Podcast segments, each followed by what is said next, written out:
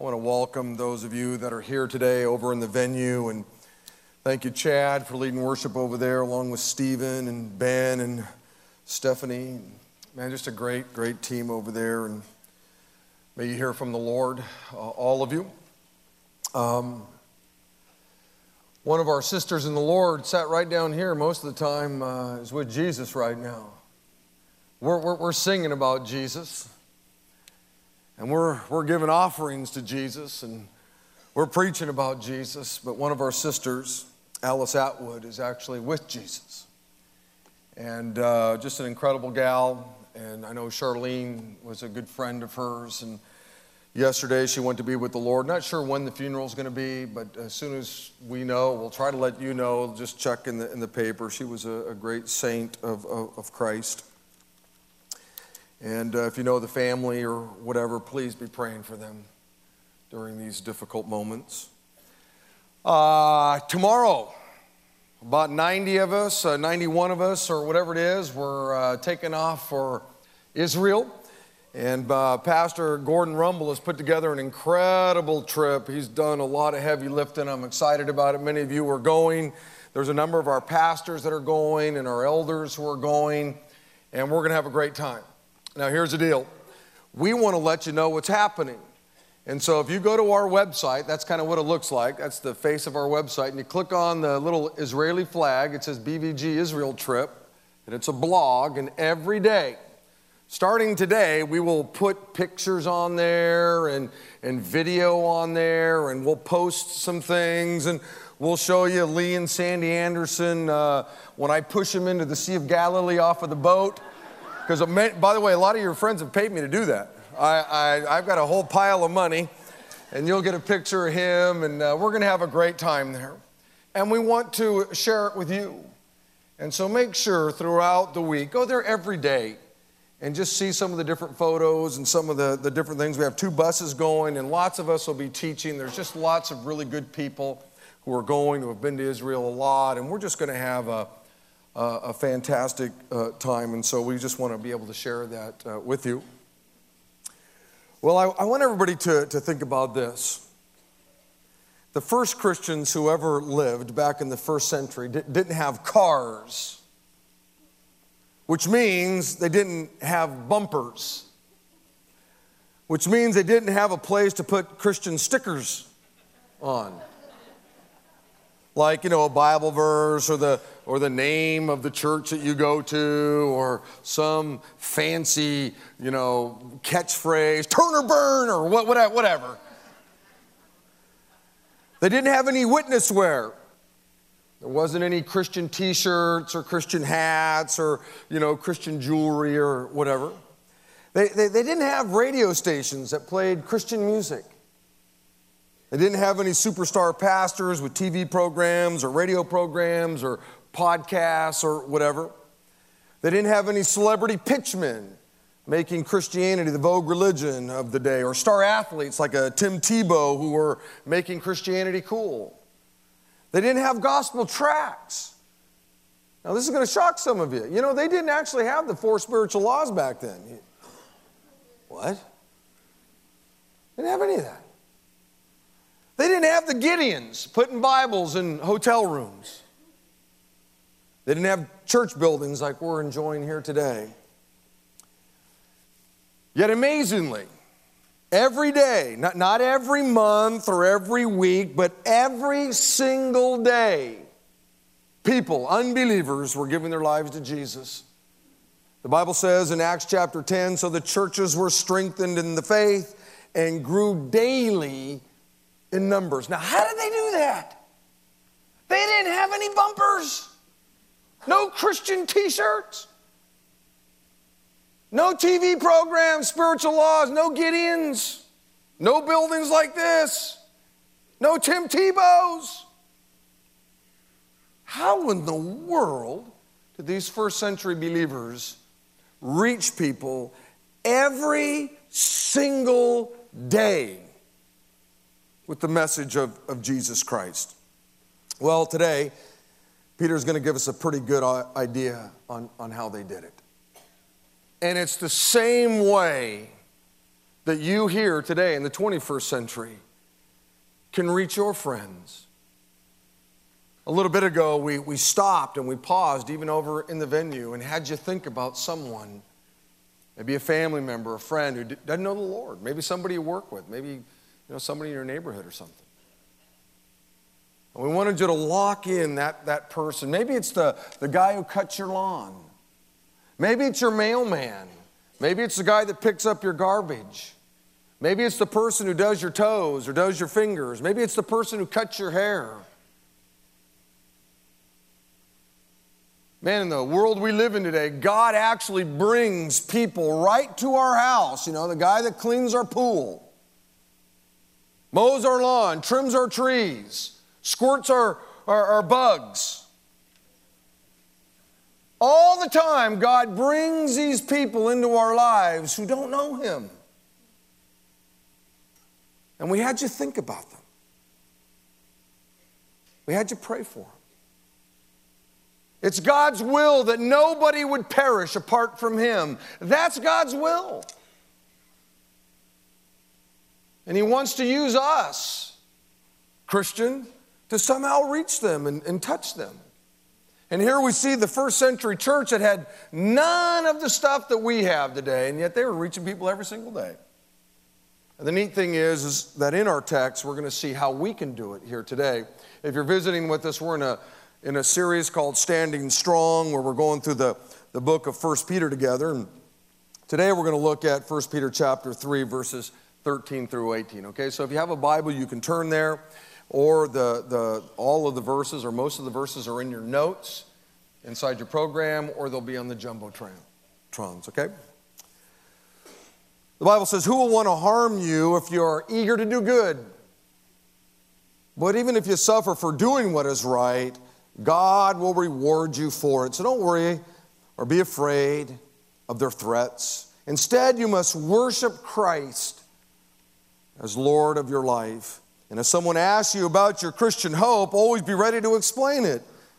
But do this in a gentle and respectful way. Keep your conscience clear. Then, if people speak against you, they will be ashamed when they see what a good life you live because you belong to Christ.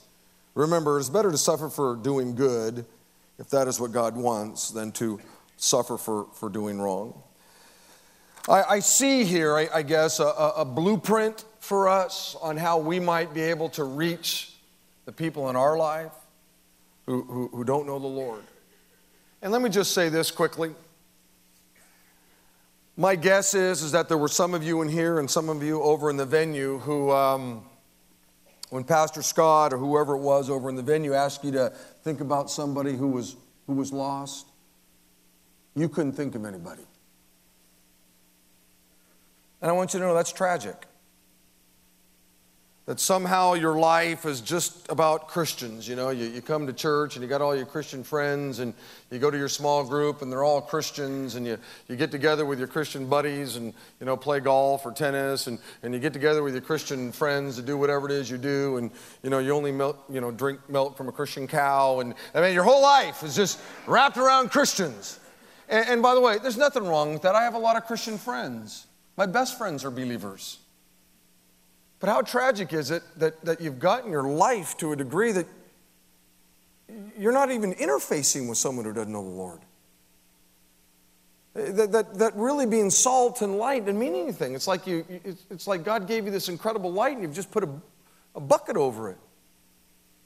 God wants us to have great Christian friends and all of that. Talked about that last week if you were here. The church, you're, you, us, we ought to be a safe people. We also ought to be out there trying to figure out how we can touch the lives of others. And I think Peter gives us a, a, a neat blueprint. Number one, you reach people when you have a passion for goodness. When you have a passion for goodness. Verse 13 says, Who will want to harm you if you're eager to do good? Beloved, the, the word good here has to do with moral and spiritual excellence. It's the same word, by the way, that's used in Matthew chapter 1 to describe Joseph, the, uh, the, the husband of Mary. Uh, Matthew chapter 1, verse 19 says this Joseph, Mary's fiance, was a good man. He was a man of moral excellence. He was a man of spiritual excellence, which, in my humble opinion, is one of the reasons why God chose Mary to bear his son. You see, God knew how special Joseph was. God knew that Joseph had a passion for goodness, that he was a moral man, he was a spiritual man. God knew that his son Jesus would be raised in a good home by a good man, a, a moral man, a, a, spiritual man. In other words, one of the things that attracted God to choose Mary was the fact that Joseph was a good man. Mary wasn't the only virgin in the region. But when God chose her and said, You are going to be the one, the blessed one, who will bear my son, I believe one of the reasons he chose her was because of Joseph. Bet you never thought about that. He wanted his son to grow up in a good home, a godly home, a moral home. And part of that equation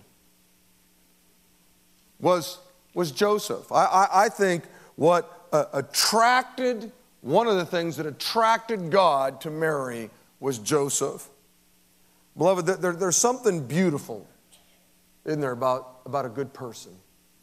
There's something attractive about a good person. Aren't you drawn to good people? I mean, rarely is anybody really drawn to somebody who's evil, right? I mean, there's always those people you see on TV. In fact, I watched a program on it the other day. It freaked me out there are these mass murderers, you know, they're in prison. And you see these gals that, that are drawn to him, and they want to marry him. They want to hang out with him. And it's like, well, that's just freaky weird.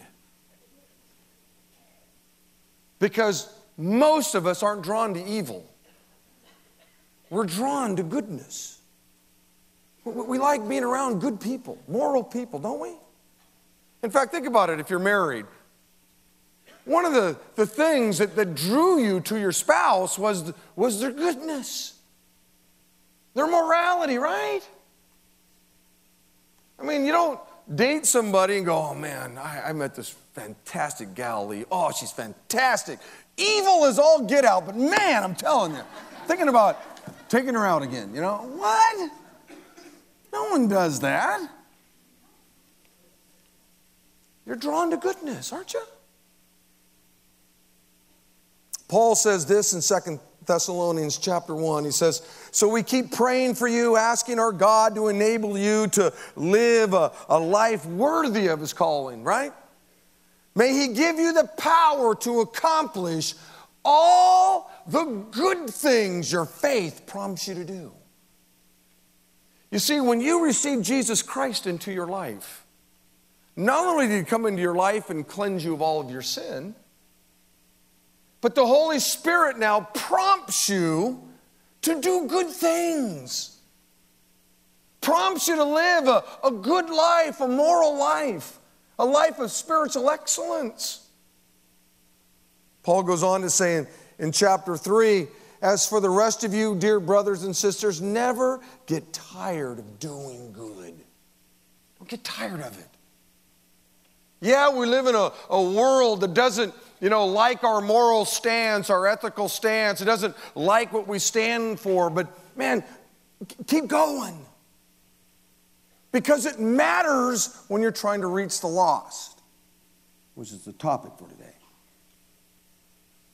Being good, living good, matters when you're trying to reach lost people. Jesus said, this in Matthew chapter 5. He said, Let your good deeds shine out for all to see, so that everyone will praise your heavenly Father. Look, you got an unsafe friend, family member, somebody you work with in your neighborhood, whatever, you know, the, the postman, the, the guy that comes and mows your lawn, and, and you want to reach him with the gospel. Let me tell you something. Living a good life, having a passion for goodness matters because somehow that says something about your God. Now, obviously, there's always going to be people out there who hate you and hate your message about Jesus, regardless of how good you are. Jesus was, was good, but there were still people who hated him. But having a passion for, for goodness matters. People are drawn to it. So, the first thing you got to do if you want to reach your lost friends, family members, or whoever is you got to have a passion for goodness. N- number two, you reach people when you have a passion for goodness, even if you suffer for being good. Verse 14 says, But even if you suffer for doing what is right, God's going to reward you for it. So don't worry or be afraid of their threats. One version says, Even if you suffer for doing good, you're blessed. Beloved, don't ever compromise your walk with God. Don't ever do that, ever. Even if people are crummy to you, no matter what's happening in your life, no matter how you're suffering, don't compromise what you believe in. Why? Why is this so important? Well, let me give you two reasons. Number one, Peter says when you suffer for being good, you're blessed. You're blessed by God. Peter says when you suffer for being good, God will reward you.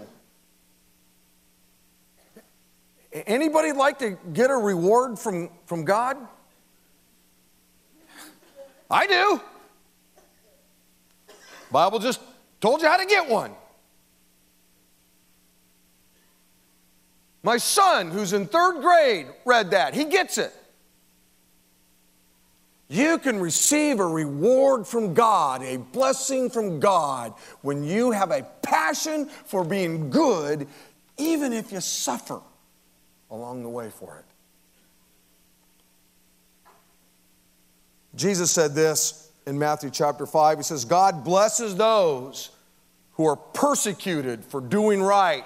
He blesses those who are persecuted when they have a passion for being good. For the kingdom of heaven, Jesus says, is theirs. God blesses you when people mock you and persecute you and lie about you and say all sorts of evil things against you because you're one of my followers. Be happy about it. Be very glad, for a great reward awaits you in heaven. And remember, the ancient prophets were persecuted in the same way. Listen, friend, all of the, the great prophets in the Old Testament, they all suffered. The original 12 disciples all suffered. You're in good hands, good company, if you will, when you suffer. A lot of people have gone before us who have suffered. There's a blessing that waits for those who, who, who suffer because of their passion to be good, to live a moral life, a spiritual, excellent life, if you will. Now, the second reason you need a passion for goodness is this not only is there a reward waiting for you if you suffer for doing good, having a moral compass, if you will, but you need to remember that the people you're trying to reach with the message of Jesus are watching you. Remember, that's what our topic is today. How do you reach someone? You reach them when you have a passion for goodness, and you reach them when you have a passion for goodness, even if you're suffering. Because people are watching you. The people you work with, they know you're a believer. They know you go to Big Valley Grace. The people, you know, your family members, you know, your uncle, your aunt, your grandma, your grandpa, your grandchildren, whatever, they know you go to church.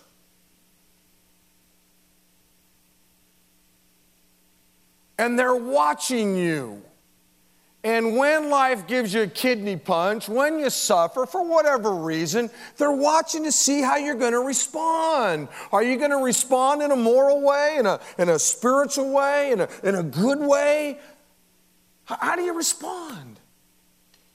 Because how you respond says something about the God that you believe in. And when you respond w- w- with goodness, that, that means something to the lost. When, when crummy things are said about you, or, or, or I don't know, it, it, you could broaden it out and, and, and something crummy happens. They find a lump where there's not supposed to be a lump, right? You lose your job, you lose your business, whatever. The lost are watching are going to watch and see how you respond to this, to see if this God that you come and worship, this God that you give to, this God that you serve, is that God making any difference in their life? Because they're suffering just like you in different ways, maybe. And so you really reach people when you have a passion for goodness and you have a passion for goodness, even if you, if you suffer for it. Because there's, there's something beautiful, there's something attractive when you see somebody who's just living out a good life, even when things are crummy. You're, you're drawn to that. It's almost like, you know, this light that we have in us. If you go out on your back patio at, at, during the summer and it's at night and you turn on your, your light, what happens? It draws what? Bugs. Bugs are attracted to it, aren't they? I, think the lost are, are attracted to our light when we have this passion for goodness. Number three, you reach people when you give God center stage of your life. Verse 15 says, Who want to harm you if you are eager to do good? But if you suffer for doing what is right, God will reward you for it. So don't worry or be afraid of your threats. And then verse 15 says, Instead, you must worship Christ as Lord of your life. A lot of your Bibles say, But in your heart, set apart Christ as Lord. Now, what do I mean by, by center stage? I picked this because I was watching this program on the U.S. tennis uh, U.S. Uh, Open tennis championships that they play in, in Flushing Meadows back in New York. Well, this complex is unbelievable. And they use about 40 different tennis courts during the U.S. Open, but there's only one center court. That's the holy grail in the tennis world is to be on the center court at the U.S. Open. That's where everybody wants to be. It, it is sacred. And I think that in our lives, we have a lot of courts, if you will. And God doesn't want to play on you know, court two or court three or court five. He wants to be in the center court, if you will, the center stage of your life. Look, as believers, I know God is a part of our lives. I know it. The issue is, is He central in your life? Because if you want to reach the lost, God can't be on court four. God can't even be on court two. You got to have God right there. He's the one who I worship. He, there he is. For a lot of believers, obviously, maybe Sunday mornings or Saturday night, I put God on the center court. Now, Come Friday night, he, he's not on the center court. He's on a court, he's in your life. He'll never leave you or forsake you, but he's no longer center court. And guess what happens as it relates to our topic? Your unsaved friends, your unsaved family members, those neighbors of yours, they see that. It was one of the things that used to kind of blow me away when I was a student down at Davis High School, right down the road here. I knew a lot of guys that were believers. They went to church, they were Christians, and even invited me to church. I, there were times I'd even go. But, but Friday night, you know, after the football game, these believers, God was no longer center court. He was in their life. He was on court two or five or eight or 20 or whatever it was. God wasn't center court anymore because they were doing the same illegal things I was doing. They were involved in the same cruddy things I was involved in. So here I was, a lost soul, and I'd look at them and just go, yeah, I, don't I don't know You want to reach your friends with this incredible message of Jesus Christ that their sins could be forgiven and that their relationship with God could be restored and that God has this amazing life for them. You have a passion for goodness. You have a passion for goodness even if you suffer for being good. And you keep God in the center stage of your life. Now, look, none of us are going to keep God at the center stage of our life all the time. We've got our flesh and the old man, the old nature, the Adamic nature, whatever, and we got the demons, and we have got to fight all this stuff. And one of the beautiful things about church, one of the beautiful things about your small group, one of the beautiful things about Celebrate Recovery or whatever, is this is a time when the Holy Spirit can go, Oh, I'm not center stage anymore in your life. And God begins to get you back on the center court. You go to your small group, and maybe, you know, I don't know, the, the Lord's still in your life. He never leaves you, but He's on court four now. And it's there that maybe you're encouraged to say, oh man, I need to put God right back there. I need to put Him on the center court. Come down here on Tuesday night to Celebrate Recovery, and this is a place where people are saying, God, I want you center court of my life. If I keep you there, the chances are probably pretty slim I'm going to do the dumb things I keep doing. I um, want to tell you about three young guys um, who gave God center stage of their lives. Some of you know them. Their names are Shadrach, Meshach, and Abednego. And they were basically told that they had to worship some other God, that they had to put some other God in the center stage of their lives. And it says this about them in Daniel chapter 3. It says, But there are some Jews, Shadrach, Meshach, and Abednego, whom you have put in charge of the province of Babylon. They pay no attention to you, your majesty. They refuse to serve your gods and do not worship the golden statue that you've set up. Then Nebuchadnezzar flew into a rage and ordered that Shadrach, Meshach, and Abednego be brought before him when they were brought in, Nebuchadnezzar said to them, Is it true, Shadrach, Meshach, and Abednego, that you refuse to serve my gods or to worship the golden statue that I've set up? I will give you one more chance to bow down and worship the statue I have made when you hear the sound of the musical instruments. But if you refuse, you refuse to take God from the center stage of your life and put my God there, you will be thrown immediately into the blazing furnace. And then what God will be able to rescue you from my power? Shadrach, Meshach, and Abednego replied, Oh, Nebuchadnezzar, we don't need to defend ourselves before you. If we're thrown into the blazing furnace, the God in whom we serve is able to save us. He will rescue us from your power, your majesty. But even if he doesn't, even if we suffer, in other words, we will never serve your gods or worship the golden statue that you have set up. It doesn't matter what happens to us, we're going to keep God center stage of our lives.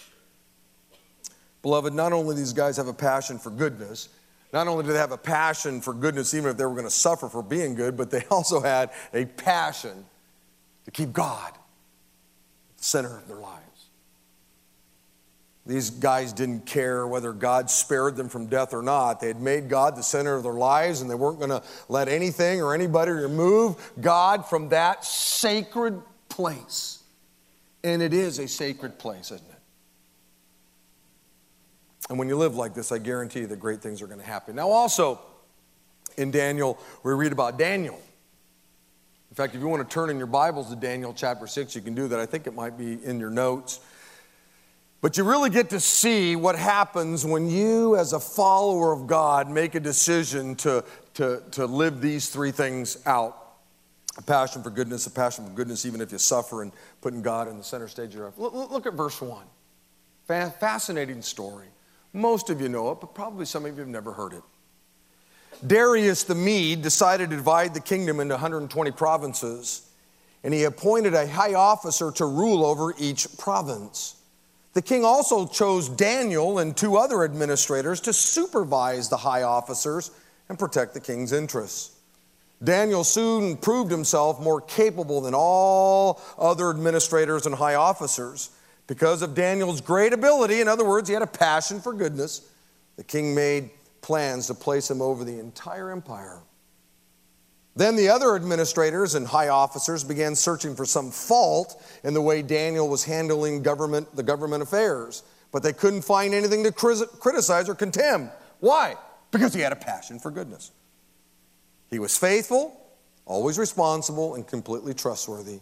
So they concluded our only chance of finding grounds for accusation, for accusing Daniel, will be in connection with the rules of his religion. So the administrators and the high officers went to the king and they said, Long live King Darius! We are all in agreement, we administrators, officials, high officials, advisors, and governors, that the king should make a law that will be strictly enforced. Give orders that for the next 30 days, any person who prays to anyone, divine or human, except you, your majesty, will be thrown into the den of lions. And now, Your Majesty, issue and sign this law so that it cannot be changed. So King Darius signed the law. Verse 10 says, But when Daniel learned that the law had been signed, what did he do? He had a passion for goodness. Passion for goodness, whether, you know, he suffered for it, he had God in the center stage of his life. It says this He went home and he knelt down as usual in his upstairs room with its windows open towards Jerusalem. He prayed three times a day, just as he had always done, giving thanks to God. Then the officials went together to Daniel's house and found him praying and asked for God's help, asking for God's help. So they went straight to the king and reminded him about his law. They told the king, That man Daniel, one of the captains from Judea, is ignoring you and your law. He still prays to his God three times a day. Well, of course he does. He has a passion for goodness. He has a passion for goodness, whether he suffers for it. And he's got God on the center stage of his life. Hearing this, the king was deeply troubled, and he tried to think of, of a way to save Daniel. He spent the rest of the day looking for a way to get Daniel out of this predicament. In the evening, the men went together to the king and said, Your Majesty, you know that according to the laws of the Medes and the Persians, no law that the king signs can be changed. So at last the king gave orders for Daniel to be arrested and thrown into the den of lions. The king said to him, May your God, whom you serve so faithfully, rescue you. A stone was brought and placed over the mouth of the den. The king sealed uh, the, the stone with his own royal seal and the seals of his nobles so that no one could rescue Daniel. Then the king returned to his palace and spent the night fasting. He refused his usual entertainment and couldn't sleep all that night. Very early the next morning, the king got up and hurried out to the lion's den. And when he got there, he called out in anguish, Daniel, servant of the living God, was, you know, your, your, your God able to save you? Was he able to rescue you from the lions? Daniel answered, Long live the king. My God has sent his angels to shut the lions' mouths so that they would not hurt me, for I have been found innocent in his sight and I have not wronged you, your majesty. And the reason why he hadn't wronged him was because he had a passion for goodness, absolutely. The king was overjoyed, and he ordered that Daniel be lifted from the den. Not a scratch was found on him, for he had trusted in his God. Then the king gave orders to arrest the men who had maliciously accused Daniel. He had them thrown into the lion's den along with their wives and children. The lions leapt on them and tore them apart before they even hit the floor of the den. Now, here comes the, the result of having a passion for goodness and giving God center stage of your life. Look, I read all that to get to this. Then King Darius sent this message to the people of every race and nation and language throughout the world Peace and prosperity to you. I decree that everyone throughout my kingdom should tremble with fear before the God of Daniel. For he is the living God and he will endure forever. His kingdom will never be destroyed and his rule will never end. He rescues and saves his people. He performs miraculous signs and wonders in the heavens and on earth. He has rescued Daniel from the power of the lions. Beloved, when you have a passion for goodness, when you have a passion for goodness, even if you're going to suffer for it, and you've got God as the center stage of your life, it's amazing what will happen. You read this story, and it ends with the, with the king saying, Man, I, your God's unbelievable. In fact, I'm going to let everybody know how unbelievable your God is.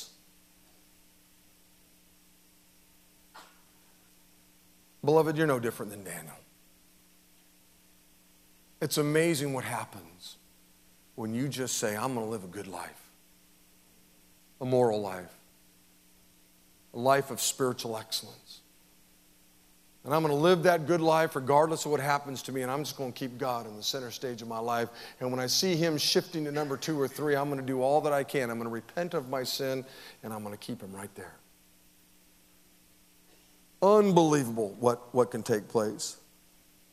Now, not only does the name of God get lifted up when you're committed to living out these three things, but the chances are pretty good that people are going to be interested in what you believe, which brings us to number four. Number four is this you reach people when you know what you believe. Okay, whoo, you live a good life. That's fantastic. People are drawn to that. You live a good life, even if you suffer for it. That's a good thing. Man, your light's shining bright. You've got God on the center stage of your life. That's good. Your light's shining. And now God brings somebody to your life. Can you tell them what you believe in? Do you know what you'd say? You see, those first three are every bit as critical as number four. In fact, you hardly ever get to number four if you're not doing the first three. But you got to know what you believe. Verse 15 says, And if someone asks you about your Christian hope, always be ready to explain it. But do this in a gentle and respectful way. One version says, Always be prepared to give an answer to everyone who asks you to give the reason for the hope that you have within you. Beloved, do you know what you believe? Could you explain to somebody why God is in the center stage of your life? If you're getting your toes done or your fingers done or they're cutting your hair and they're, you know, coloring your hair, and somebody said to you, you know, I hear you go to Big Valley Grace. Why? Well, well, tell me about it. If all of a sudden your, your grandchild were to, were to ask you, hey, grandpa, hey, grandma, why, why do you go to church? What, what, what, If somebody you went to school with, you know, in your math class or your English class said, Hey, I know you go to youth group or you, you go to church down there, I, tell me, what do you, what do you, what do you believe? Would, would you know? I know for a lot of you the answer is no. You couldn't explain to anybody what you believe in. And that's not good. But here's the, here, here's what I want to challenge you with. I want you to reach inside your program and I want you to pull that little sheet of paper out. looks like this. Okay? Sharing Jesus with confidence. Next Saturday, first Saturday, everything is basically shut down. You know, there's no discovery class, there's no shape class because a lot of us are, are gone next Saturday. But Pastor Jeff Pishney from 9 to noon in the fireside room, which is right over here, is going to t- a three hour class on how you can share your hope. And in, obviously, in three hours, you're not going to learn everything, but you're going to at least have a couple of thoughts. You'll be able to share maybe your testimony a little bit. You need to take advantage of this. Over in the venue, you need to take advantage of this. You see, I, I think it's okay not to know how to share your faith, but what's not okay is that you don't get trained if you don't know. I'm not here to beat you up. I'm just here to say, look, take advantage of this. Your church wants to equip you a little bit. So set aside a few hours, come down here. You'll, you'll be nervous, you'll be scared, but here's the deal. At least when you leave, you'll go, okay, I've got a couple of handles on how I can share my hope. Peter, you know, doesn't say always be ready to have some snappy rebuttal for every philosophical argument that's tossed at you. He doesn't say always have, you know, 15 verses ready to quote if somebody asks you what you believe in.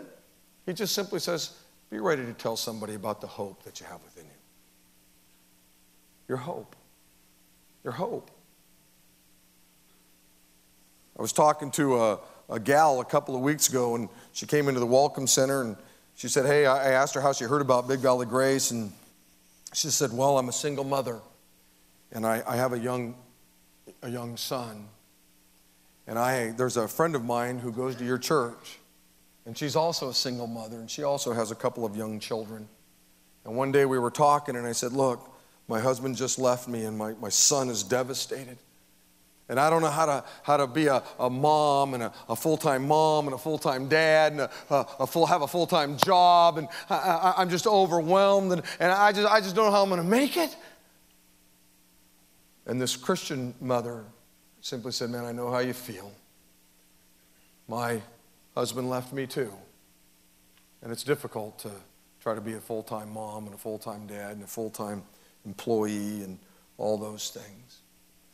But here's the deal I know that God loves me, and I know that God loves my kids. And I'm just trusting that somehow God is going to get me and my children through these difficult years. All she did was share her hope. All of a sudden, that gal hmm, hmm, comes to church and was about three weeks ago, she gave her life to Jesus Christ. All because one single mom, didn't share any verses with her, didn't share some great doctrinal, you know, uh, thesis of the end times. Just simply shared her hope. And in this case, it was, man, I know God cares about me, and I know He cares about my, my child, and I'm just trusting that He's going to get me through all this. Wow. Just that alone made a difference in this one gal's life. You, you, you, you, you, need, to, you need to take advantage of, of this, this class. It'll really help you. But let me give you another important reason you ought to know what you believe in. You need to know what you believe in because when suffering comes, when persecutions comes, you know, when crummy times come, if you don't know what you believe in, you, you'll, you'll just be toast. Paul says something very interesting in Ephesians chapter 6. He says, Be strong in the Lord and in his mighty power. Put on all of God's armor so that you will be able to stand firm against the strategies of the devil. For we, are, for we are not fighting against flesh and blood enemies, but against rulers and authorities of the unseen world, against mighty powers in this dark world, and against evil spirits in the heavenly places. Therefore, put on every piece of God's armor, and then it lists a number of pieces, and you get to verse 17, and it says this Put on salvation as your helmet. Beloved, Paul is writing to Christians here. In other words, he's writing to people who already know the Lord. So Paul isn't telling these Christians that when a spiritual battle begins, you know, to, to, to rage, that you somehow need to get saved.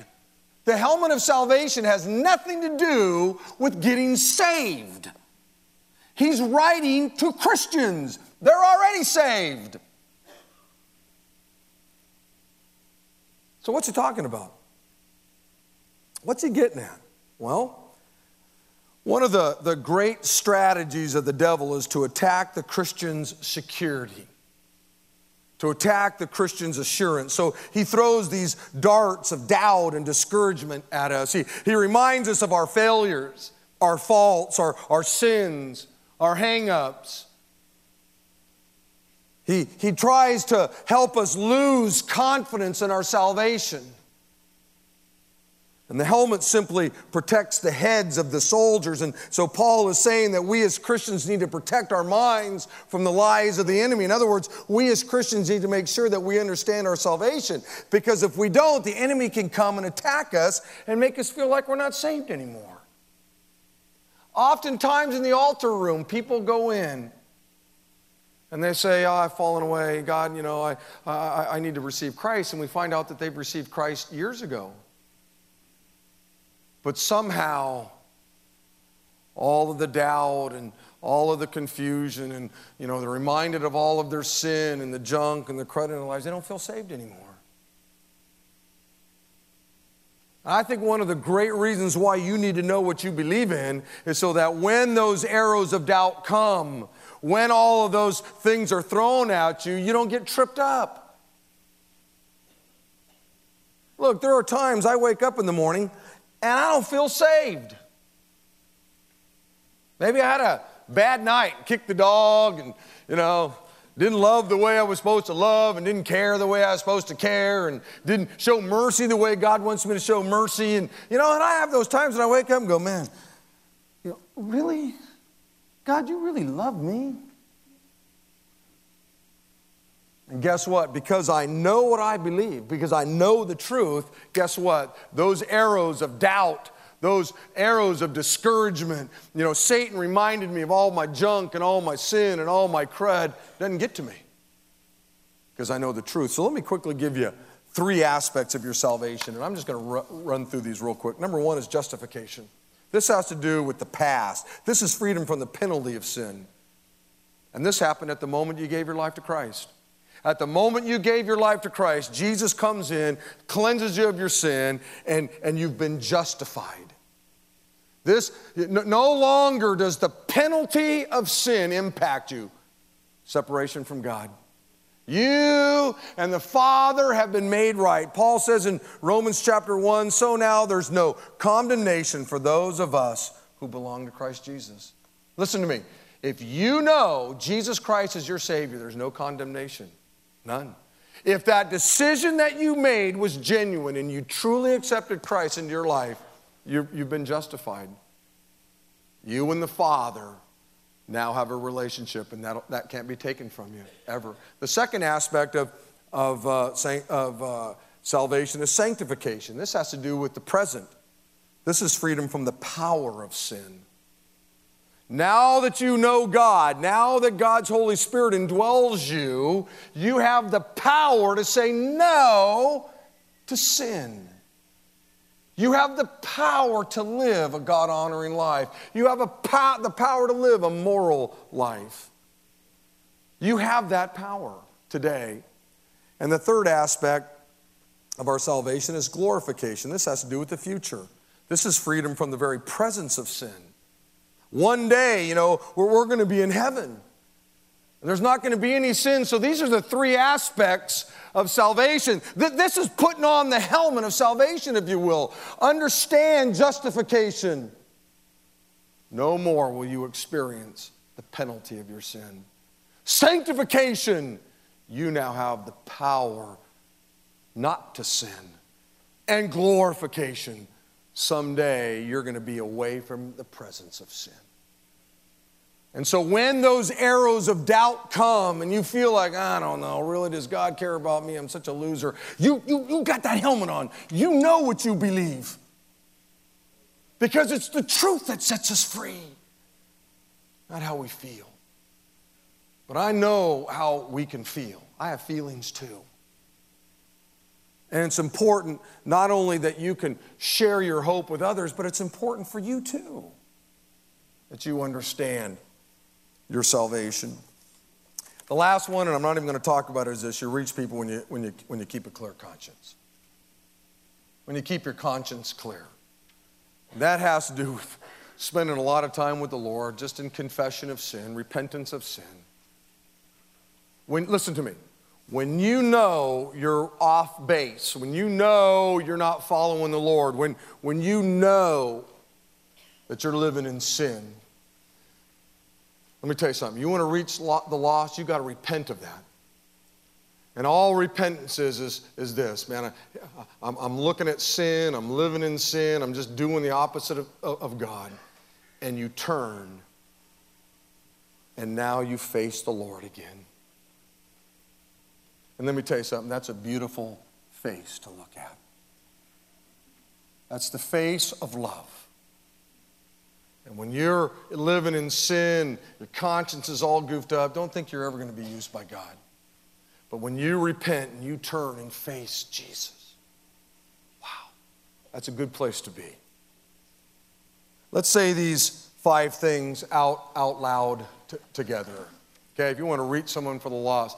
Number one, I reach people when I have a passion for goodness. Number two, I reach people when I have a passion for goodness, even if I suffer for being good.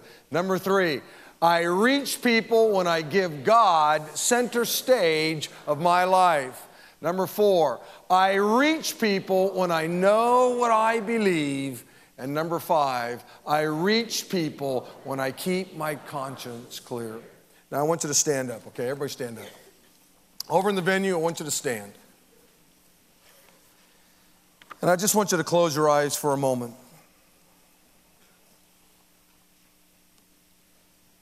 And I want you to think back to that person earlier, that unsaved person in your life, your, your relative. Maybe it's your spouse, maybe it's your kids, maybe it's somebody you go to school with, maybe it's your grandma, your grandpa. Maybe it's the person that cuts, colors your hair, mows your lawn, cleans your pool.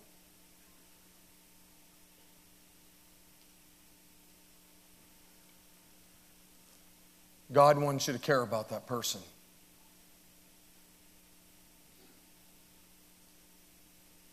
God wants you to somehow reach that person with this incredible message of hope Jesus Christ.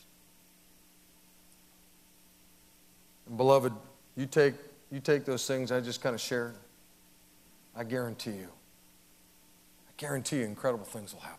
Guarantee it. But if you're here and maybe over in the venue and you're looking at that and you're saying, you know what, I don't have a passion for goodness, my conscience isn't clear. We have a place called the altar room.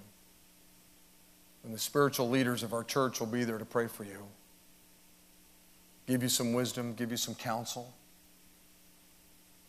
Take advantage of it. Maybe you're here and there's just something else going on in your life. Maybe you're just broken over the fact that you've lost a loved one. Go in there, let us pray for you. Maybe you're struggling in your marriage. Go, let us pray. Maybe it's a health issue. Take advantage of this moment and allow the Lord to, to work in your life. Men, don't forget that conference coming up. It's a conference like that that helps keep God in the center of your life. Mark your calendars. Buy a ticket or six. Invite a few of your buddies. Scott, would you close our time in prayer, my friend?